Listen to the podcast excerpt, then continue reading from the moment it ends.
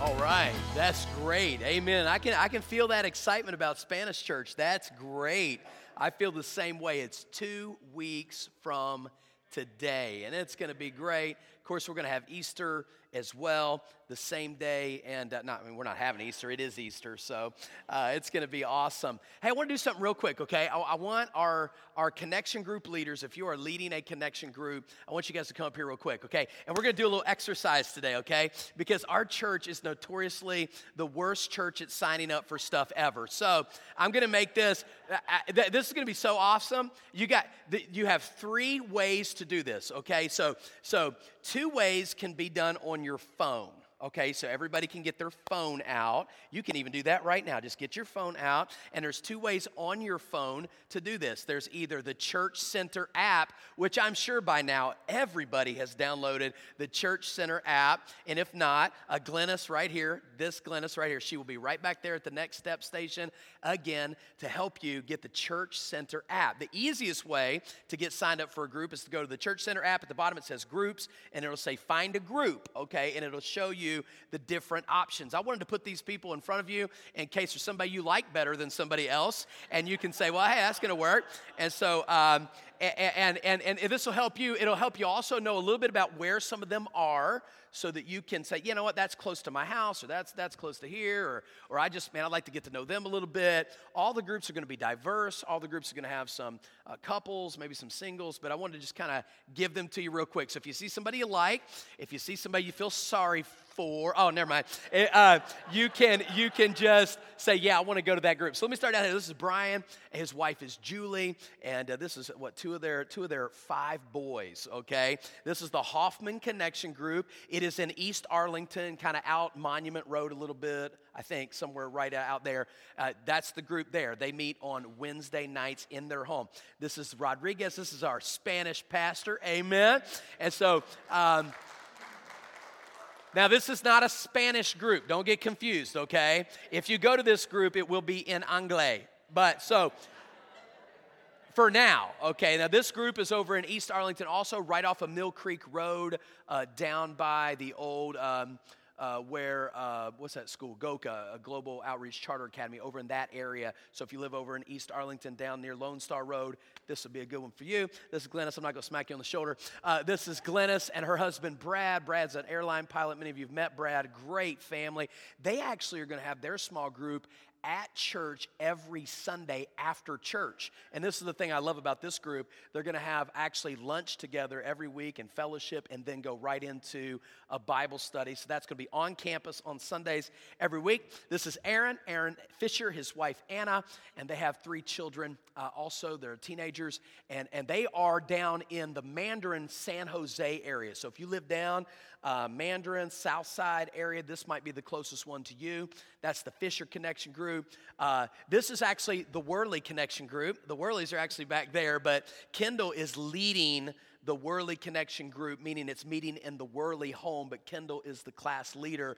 And so this one is actually right over here on Rogero, just like a block from here. So if you live in center Arlington, this is a great option for you. And so that's where Kendall's group will be. This is Zach Worley, his wife is Kayla. And actually, this group is not called the Worley group. Didn't get super confused here, okay?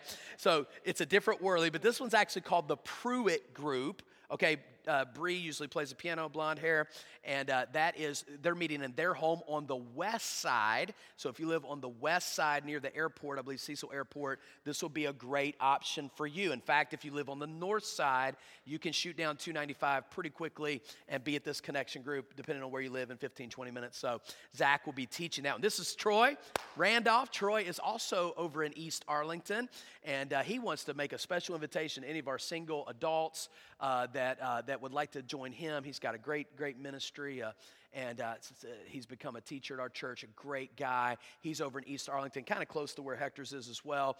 But so we have about three or four in Arlington. We have uh, we have we have one down in Mandarin. We have one on the west side, and we have two that meet on the church. If you're not happy yet, that's okay. Then you can teach one later at your house and sign your own house up, and that'll be awesome. Okay, so let me give you this. Okay, there's two ways to do it on your phone right now, you can go to groups on the Church Center app, or if you really want to go old school, you can go to our church website, click connect, and they'll be on there. And if you want to go ultra old school, get a connection card out. It's right there in your seat bag and write your name and write one of these names on there, and we'll get you hooked up. And in addition to that, uh, of course, Glennis and others will be at the Next Steps booth right after the service to help you. If you're just like, man, I just don't know, I'm just not sure, I'm not comfortable, that's okay. We'll help you get there. Let's thank these folks for uh, volunteering to lead a connection group. You guys can find your seats. Thank you.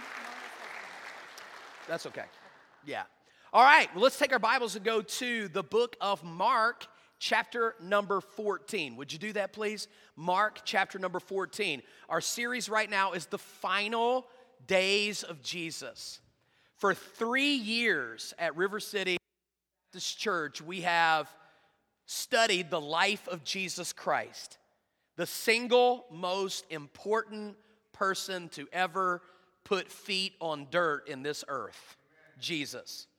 We came right out of COVID in 2020, and I, I, had a thought cross my mind. And the thought was if we never got to gather again as a church, and if we only got together for a small period of time, or I only had a few measured days left to live. What would I want to be preaching about? And I came to the conclusion that the only thing that's really worth talking about is Jesus. And so we were going to spend as long as we possibly could studying the life of Christ. So we're coming right down to the end. And by the way, not the end of his life, the end of his earthly life. Jesus is very much alive today and will always and forever be alive. But he came to this earth for us 2,000 years ago, lived among us for about 30 years, and we have been covering that story. Where we are in the story right now is what is called by most people Passion Week. In Passion Week, you'll start seeing some of this in the next few weeks as we lead up to Easter. In fact, next Sunday is technically Palm Sunday, which is the Sunday before Easter. It's the Sunday uh, that Jesus entered into Jerusalem for the last time when they laid palm branches down as he rode into Jerusalem as the king. Now, again, we studied that a long time ago because we're in this series as we are. But in the actual preaching series, we just finished what's called the Upper Room Discourse. This is where Jesus eats the final supper with his disciples. He washes his disciples' feet, and then he teaches them a lengthy series of messages uh, on, on, on his priorities for his disciples. Okay, that lead us, led us up to John 17. That was last Sunday. And, and, and in John 17, Jesus is going to breathe a word of prayer for his disciples. And we looked at that last week, and we, we learned last week that Jesus is praying for us. What an encouragement to know that Jesus, the Son of God, is praying for us, has prayed for us, and still is praying for us. Now, if you were to look at John 18, which we're not going to look at, uh, it says, after these things, he did this. And we're going to pick up the parallel story in Mark 14. Now, this is interesting. This next story, we call it the Garden of Gethsemane is, is recorded in all four Gospels Matthew, Mark, Luke, and John. That's very unusual. Uh, very rarely is something recorded in all four Gospels, but this is. And what basically takes place in the Garden of Gethsemane that we're going to read about in just a moment is Jesus is getting ready to be betrayed by Judas Iscariot. He's getting ready to be taken and tried as a criminal and then the very next morning, Jesus is going to go to the cross and he's going to die for the sins of the world. That's where we're at. And in the garden, the Garden of Gethsemane as it's called, Jesus faces this reality like it's never been faced before. And I want you to follow me into that garden filled with olive trees and look with me at maybe one of the most sacred places in all the Bible. Verse 32. Then they came to a place which was named Gethsemane. And he said to his disciples, Sit here while I pray. And he took Peter, James, and John with him, and he began to be troubled and deeply distressed. Then he said to them, My soul is exceedingly sorrowful, even to death. Stay here and watch. He went a little further and fell on the ground and prayed that if it were possible, that the hour might pass from him. And he said, Abba, Father, all things are possible for you. Take this cup away from me. Nevertheless, not what I will, but what you will. Somebody said, we all should be thankful that he said, nevertheless. And again, he went and prayed and spoke the same words. And when he returned, he found them asleep again, but their eyes were heavy and they did not know what to answer him. He came the third time and said to them, Are you still sleeping and resting? It is enough. The hour is come. Behold, the Son of Man is betrayed into the hands of sinners. Rise, let us be going. See, my betrayer is at hand. Amen. This is God's word. This morning, I'd like to preach to you on the subject, lest I forget Gethsemane. For 84 agonizing years, Jenny Hussey was invalid due to rheumatism. Through the course of her life, although she was physically bound and physically tortured, she was known to maintain a cheerful attitude throughout her entire life and used her life to compose over 150 hymns and children's stories. The most famous of which, probably the only one that you would even recognize, is an old gospel song called Lead Me to Calvary. And in the chorus of that song, it says, Lest I forget Gethsemane, lest I forget thine agony, lest I forget thy love for me, lead me to Calvary. Now, folks, I got to tell you, this story of Gethsemane is our Savior, the Lord Jesus, approaching his impending crucifixion on the cross. And in the garden, as he prays and as he agonizes over what is getting ready to happen Jesus is, is starting to experience what is going to happen to him as his life is going to be taken from him on the cross. This garden is just on the east side of the old city of Jerusalem. The Bible says that Jesus leaves this upper room. He walks down, no doubt, uh, just outside of the wall of the old city. He's going to cross uh, a place called the Valley of Kidron. And other texts, it says they stepped over the brook of Kidron, which was the little stream of water at the bottom of that valley. When he popped up on the other side of the Kidron Valley, uh, Jesus is going to enter into a garden called Gethsemane that is on the foothill of the Mount of Olives. Now, interestingly enough, the word Gethsemane literally means olive press.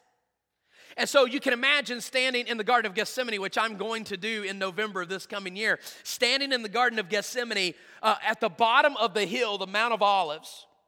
This entire hillside and the garden itself is filled with luscious and productive olive trees. And as people would harvest these olives up on the Mount of Olives, they would return down to the bottom, obviously, uh, uh, of, the, of the Mount of Olives, and they would press the olives into the primary use of olives in Israel, which was, of course, olive oil. And there were three ways this took place in Israel. There was, first of all, the beating of the olives. You maybe have seen people make sauce in those little, uh, those little kind of jars, and they take a, a little, uh, I don't even know what it's called, and they, they hammer out uh, salsa. Then they, they would do that. That was called beaten oil. This is the kind of oil they would use to fuel the lamps in the temple, uh, the, the, the, lamp of the, uh, the seven lampstands there in, in uh, the, the, the menorah, I should say. The second way that they would do it, of course, is similar to how they would get grape juice out of grapes. They would extract it by uh, putting them into a large vat and stomping out the olives, and the oil would run out from the bottom. But the third way that, is, that is, was probably used in the Mount of Olives was an old, was an old uh, olive press that, that had a, uh, had a handle and a large stone wheel, and a, and a person would move it around in a circle. And inside of that container were olives that this large, uh, uh, heavy stone wheel would crush and press, and once again pour out oil. And this was significant because in Israel, uh, olive oil was significantly used for multiple things. For instance, it was used for lighting. Uh, people had lights for their lamps. There obviously wasn't electricity in this day, so they, they burned oil in lamps. Uh, uh, you see, it was used for medicine. Remember the story of the Good Samaritan. They poured oil into the wounds of the man who was beaten there on the road that led to Jericho. Uh, it was obviously used for food. Uh, it was used to make dough, to make bread. It was used uh, uh, uh even to this day to, uh, to, to top vegetables or to use as, as a dipping morsel into dipping bread into oil. it, was, it was even used, of course, for worship, as I already mentioned. And think about this commodity that was used in this place where one of the most precious commodities for Israel was harvested and crushed to produce oil that sustained life, that gave worship, and that healed wounds was the very place that our Savior was beginning to be crushed down by the weight of our sin right here in the olive press to give life, to give medicine, to give healing, to give, the, give his own bread, his own body for our sins. What a beautiful picture this is that Jesus steps into this olive press about to be pressed down with the weight and the burden of the sins of the entire world. So, in this garden, I want us to travel there today and I want us to remember uh, three different ways in which Jesus Christ uh, uh, uh, uh viewed the Garden of Gethsemane, three ways in which we should view it as well. Number one, uh, we should not forget the abandonment of the garden. We should not forget the abandonment of the garden. There's three scenes in this story. Scene number one is Jesus telling his disciples that they're going to forsake him, predominantly that Peter is. Scene number two is Jesus praying to his heavenly Father, surrendering his will to God the Father. And scene number three is Judas the betrayer coming in and selling out Jesus and taking him on to court. And in these three scenes, we see these three lessons to be learned. Number one is the abandonment of Gethsemane. Folks, I want you to know there was only one person who could take on the sins of the world, and he had to do it alone, and he did do it alone, and that is the Lord Jesus Christ. Look, if you will, uh, back in uh, verse number 29, where Jesus says, excuse me, uh, uh verse 27.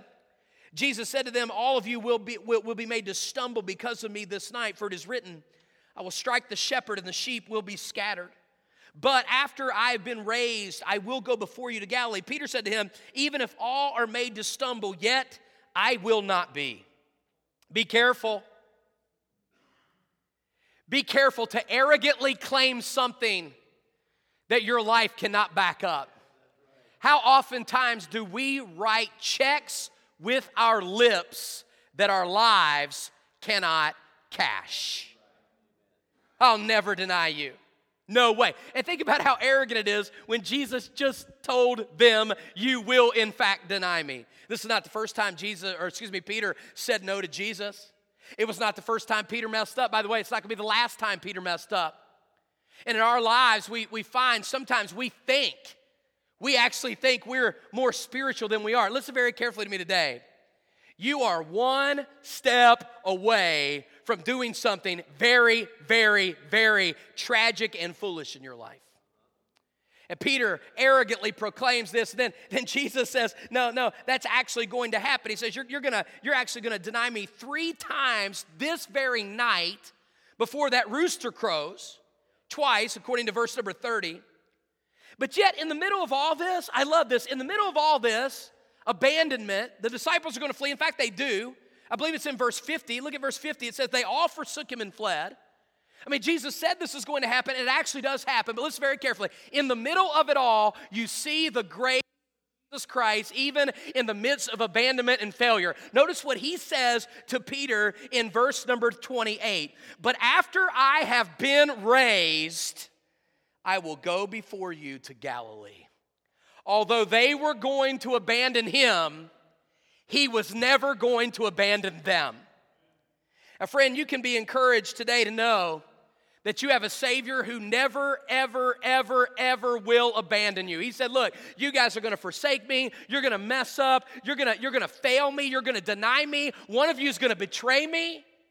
But when this is all said and done, I'm gonna meet you guys in Galilee and we're gonna start this party all over again. Man, I gotta tell you, I find encouragement there because if you're anything like me, you fail and you mess up and you sin against God. But how many of you glad to know that you cannot out the grace of God? I mean, today, Christ is saying to you, listen, you may have messed up this week, you may have messed up this month, you may have had a bad year, you may be having a bad life okay? But here's one thing you can know for sure He's always going to be waiting in Galilee for you, always. You can always be sure that no matter what you do, and by the way, Jesus knew what they were going to do. He saw it before it ever happened. Watch this, and told them before they even messed up, I'm going to forgive you on the other side. Boy, I'm telling you, I'm glad about that today, aren't you? Aren't you glad to know that for all the times, all the times in my life, I have failed God, all the times in my life that I've struggled, that I've messed up, and I have sinned, I've never one time found God treating me the same way I've treated him. And to me, I tell you this today don't ever overestimate yourself. And don't ever underestimate your flesh. And folks, can we at least agree upon this today? Can we all at least leave here saying, I don't want to walk out on Jesus in my life? I mean, and think about, think about, think about the next stage here. It says in verse number 33, he took Peter, James, and John with him. Peter, James, and John even get an extra measure of an opportunity when they are asked to go into the garden further. They got to do something the rest of the disciples didn't get to do. And yet they slept through this moment. And by the way, Peter, James, and John had amazing moments in their lives. I mean, they to go to the Garden of Gethsemane, I mean, uh, uh, the Mount of Transfiguration. They're the ones that got to go here to the Garden of Gethsemane and watch Jesus pray. They're the only ones that got to go in when Jairus' daughter was raised from the dead. Well, somebody pointed out this week, Philippians 3:10, that I may know him and the power of his resurrection and the fellowship of his sufferings, being made conformable unto his death, is a hint to what those three disciples got to see. They got to see the fellowship of his sufferings. They got to see the power of his resurrection. They got to be conformed to his death. They got to see it all. And yet they still walked out on their Savior. That's not what I want to be, folks. I don't want to be a turncoat. I don't want to be a traitor. I don't want to be a betrayer. I don't want to be a denier. I don't want to be a fledgling, failing Christian missing out on everything that God has for me in my life. But thankfully, when I do fail, and I know that I will, there's always forgiveness with Christ. And how about this to take it even a step further? If He has been abandoned, he knows what it is like to be abandoned. There's people in this room, you were abandoned by a husband or a wife who failed to keep up their end of the deal, left you and your kids high and dry. There's some kids in this room. You were abandoned by a father, you were abandoned by a mother. I'm here to tell you, I want you to listen to me very carefully. Jesus was abandoned, and he suffers with you, and he knows. And He can carry you through that because He knows exactly what it's like to be abandoned and to still fulfill His mission. Even though nobody went with Him, He still went. I love what the songwriter says, though none go with me, still I will follow. Are you listening to me today? I'm saying that no matter who has walked out on you in your life, that does not allow you the excuse to not fulfill what God has for you and your life. Hey, listen, do not give somebody that kind of power in your life. Do not give somebody that walked out on you, that fired you, that quit on you, that cheated you, that left you, that did all that. Do not give them the power to ruin the rest of your life. My Savior's been there, and if He's been there, He can walk through that valley with me. He can carry me over that Jordan that I can't cross by myself. I'm here to tell you, friend, He's been abandoned and I can face it all because of Him. So we need to see and not forget the abandonment of Gethsemane. Number two, we need to not forget the agony of Gethsemane. In verse 32, they came to the place which was named Gethsemane, and he said to his disciples, Sit here while I pray. Watch this now, verse 33. And he took Peter and James and John with him.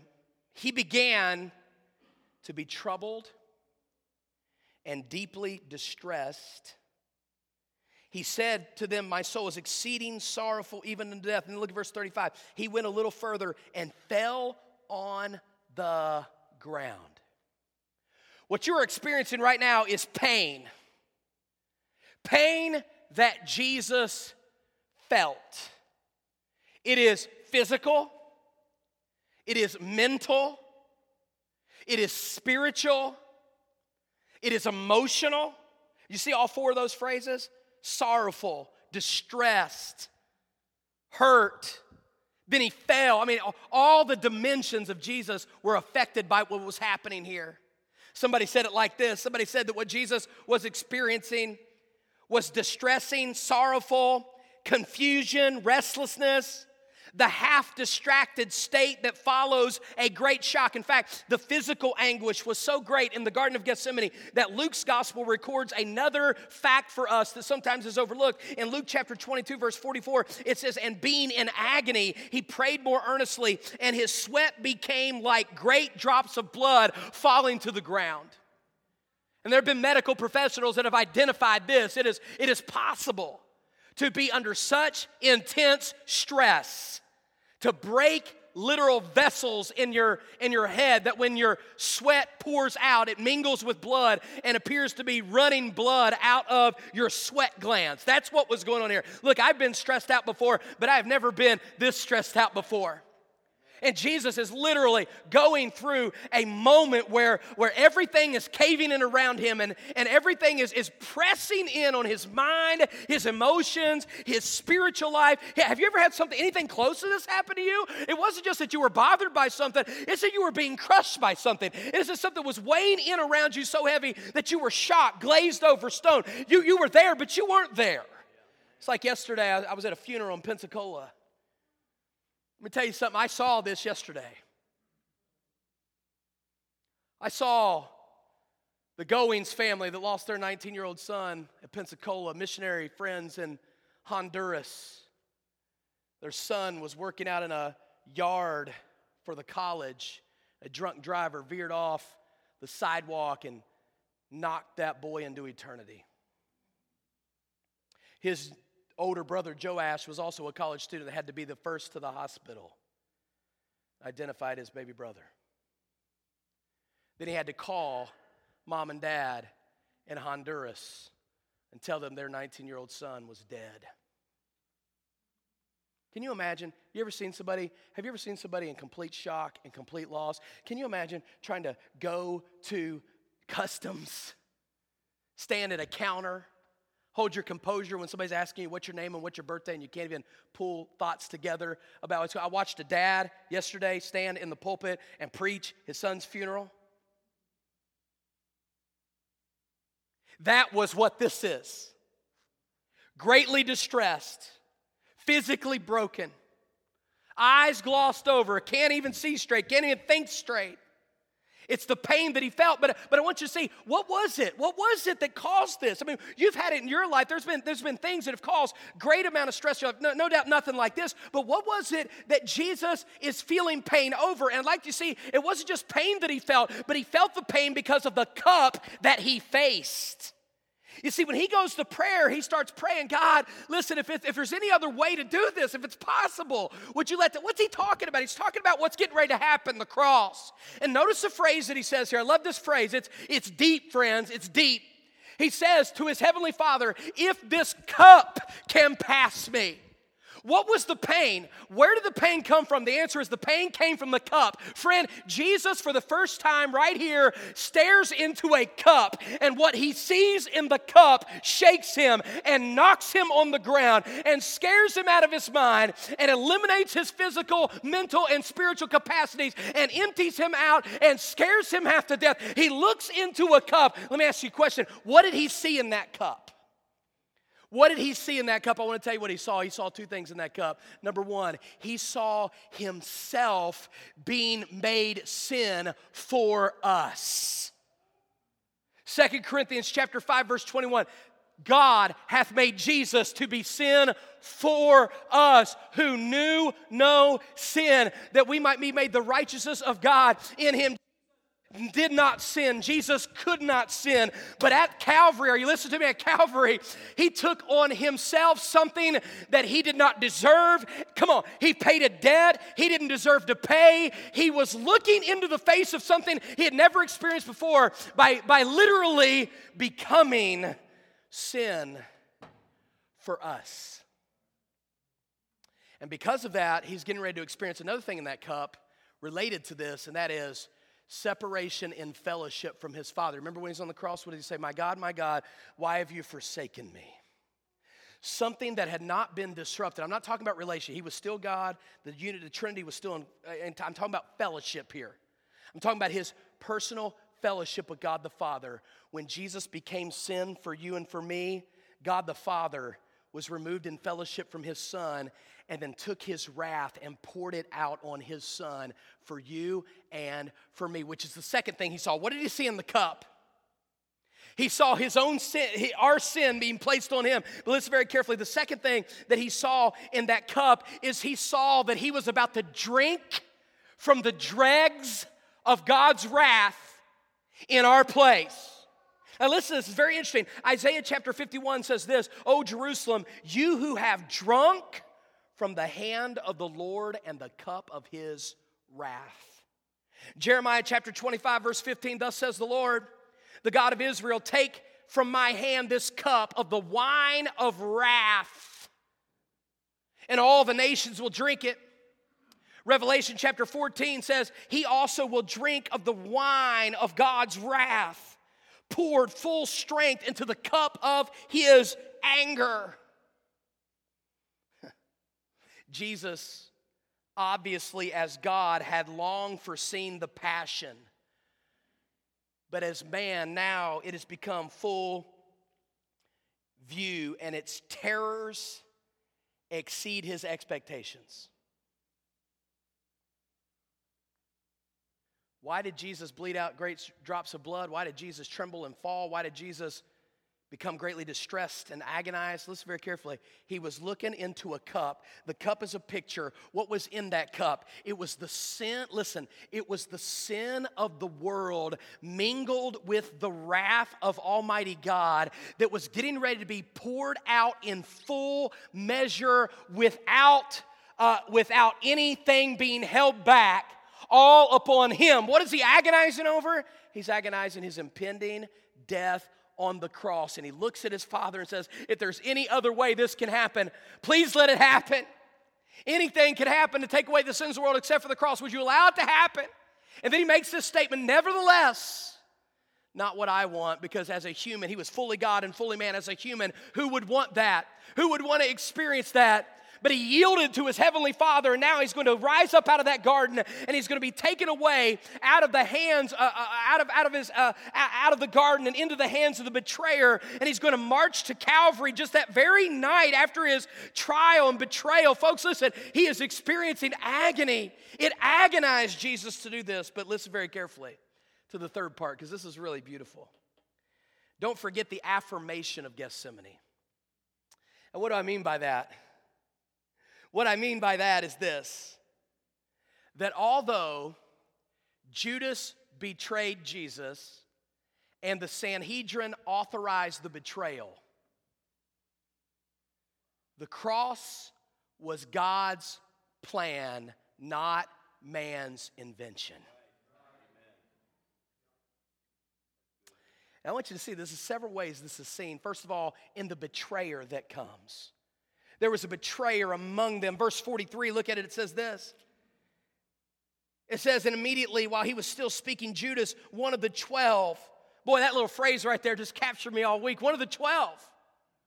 He was one of the chosen 12, one among them, one who was among them but was not of them, one who went to church but was never a Christian one who graduated from the seminary of Jesus but did not know the teacher. Boy, that ought to bother somebody in this room today that's playing church. It ought to bother somebody that, that comes on the coattails of mom and dad and it's not real for you. Hey, it's not enough to be in the crowd. You got to have a personal relationship with the Son of God. Judas was one of them. And he betrayed him. Reminds me what took place back in 2018 when a fan snuck into the Pittsburgh Steelers practice dressed as a player and wanted to check uh, Antonio Brown. Videos show him impersonating Antonio Brown before he was escorted off the field. He nearly practiced an entire practice acting like he was the Steelers' all pro wide receiver. But I wonder how many people have snuck through the doors of a church impersonating to be a true follower of Jesus Christ. They're false disciples who hide under the pretense of legalism, or they have been confronted with the facts about Jesus Christ but have chosen not to accept him and yet, some strange way, find comfort in a church. There was a betrayer among them, but listen very carefully, and this is where I'm going to land this plane. There was a God over it all. One thing that was said at the funeral yesterday that was just something I've just, I just cannot get out of my mind is the pastor, the father, speaking about his son's death yesterday, said, God had a time for my son's life, and he gave the birthday and the death date. He was just one month older than 19 years old. And he gave the dates, and he said, That was God's time. He said it would be easy for me to get mad at God. It'd be easy for me to hate the person that hit my son and killed him. He said, but whatever way God did it, it was God's time. God's the one that put the boundary on the birthday and the death date of my son. It was a powerful moment, but I would tell you this the cross was absolutely and in every way designed by, orchestrated by, and executed by God alone. And watch how this plays out in the text. It plays out uh, in, in, in, immediate words being filled. I mean, back in verse 27, he says, with certainty, the disciples are going to scatter. And guess what? They scattered. Even so much that it was going to fulfill scripture over in Zechariah chapter 13. Then in verse 30, he with certainty says, Peter, you're going to deny me. And that happens in just a few short moments. But not only that, in addition to the immediate prophecies being fulfilled, you see Zechariah chapter 13, verse 7 is fulfilled. Psalm 88, verse 8 is fulfilled. The Bible, says, in fact, in fact, look if you will, at the very end, in, verse number 49, or let me, let me go to verse 48. Have you come out as against me as, as, as a robber with swords and clubs to take me? Watch this. I was daily with you in the temple teaching, and you did not seize me, but the scriptures must be fulfilled.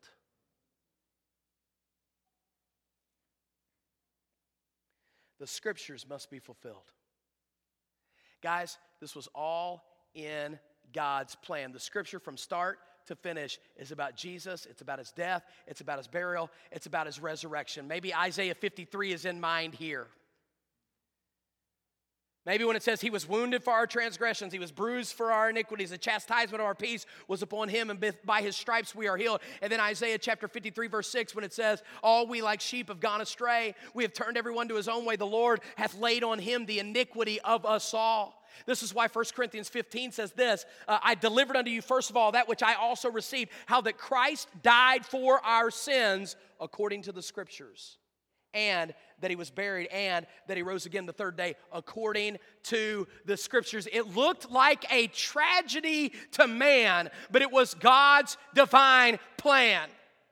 And, folks, that is the lens through which we should be viewing every single part of our lives. Nothing that ever happens in your life is out of God's control. It is under His fulfillment, it is under His affirmation. If it is God's will, it will be done. And so, what should we be saying? Not my will, but yours be done.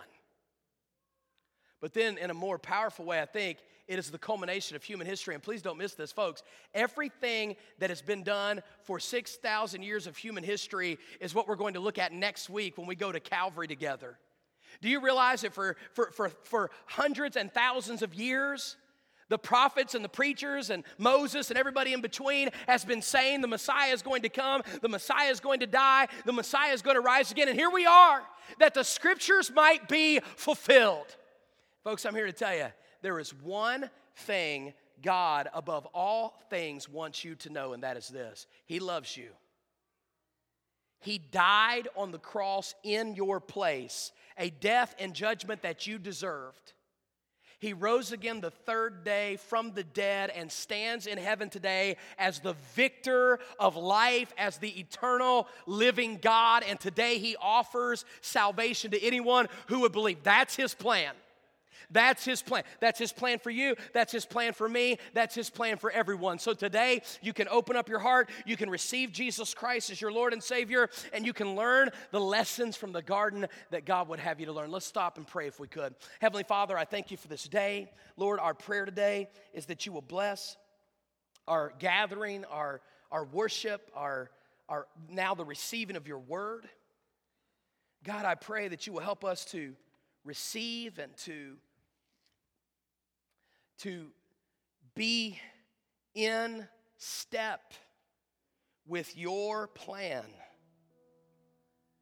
And God, this is your will. What happens in the garden is your will. God, help us not to forsake you or abandon you, and help us in our abandonments not to feel as if you've abandoned us because you never have. Lord, help us to drink deep from this text this week. As you're sitting here, bow before the Lord, I want to encourage you.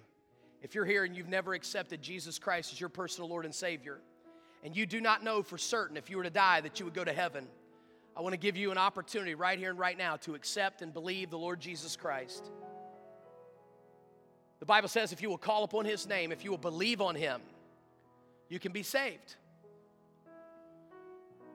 I remember in May of 1997 when I bowed my head and lifted up my voice and prayed to God and asked Him to be my Lord and Savior. And from that very moment to now, I have an absolute certainty that Jesus is my Savior for 26 years. And guess what? For the rest of eternity, He will be my Savior. It started in a moment and lasts forever on the day that I accepted Him. And if you've never done that, I want to invite you to do that right now. Just right there in your seat where you are, you can lift up your heart you can pray. You can ask Jesus to be your Savior. And if you would like to do that, I, I, can help you with that. Just pray. And I'm going to lead you in a prayer. You can pray it out loud, you can pray it in your heart. But you say, Dear Lord, I know I'm a sinner. And I know I do not deserve to go to heaven.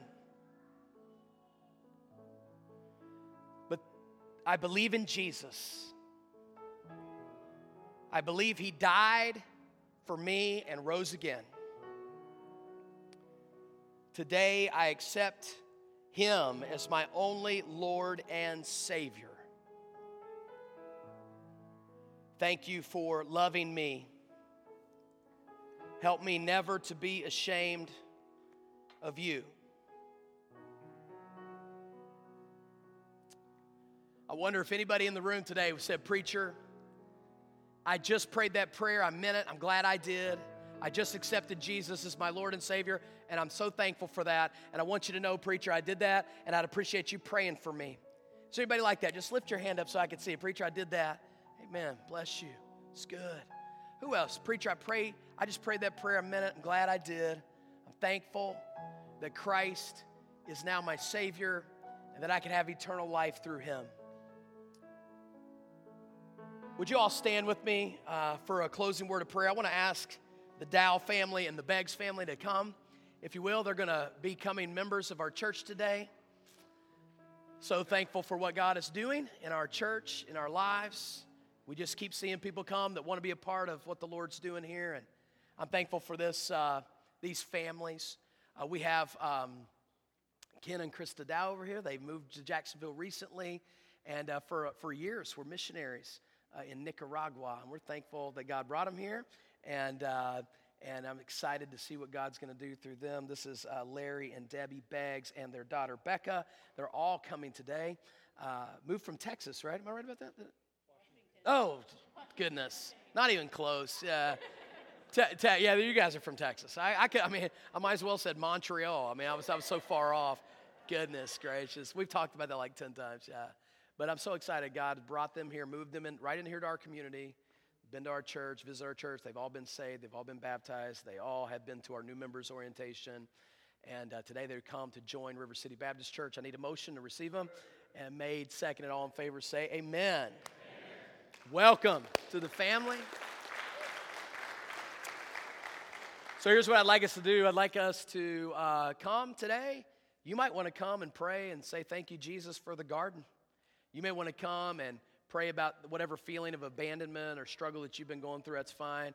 You may need to be saved. You can come. I'd be glad to talk to you. But we can all come and pray with our new family members. Okay? So I'm going to ask um, if uh, Julie will play right now. And we're just going to end this time with some prayer time before Hector comes. So come on, let's come and pray. You can at least come and pray with them. And let's, uh, let's respond and pray with our new church members. Ask God to use them and help them. And if you got something else you want to pray about, the, the altars are open.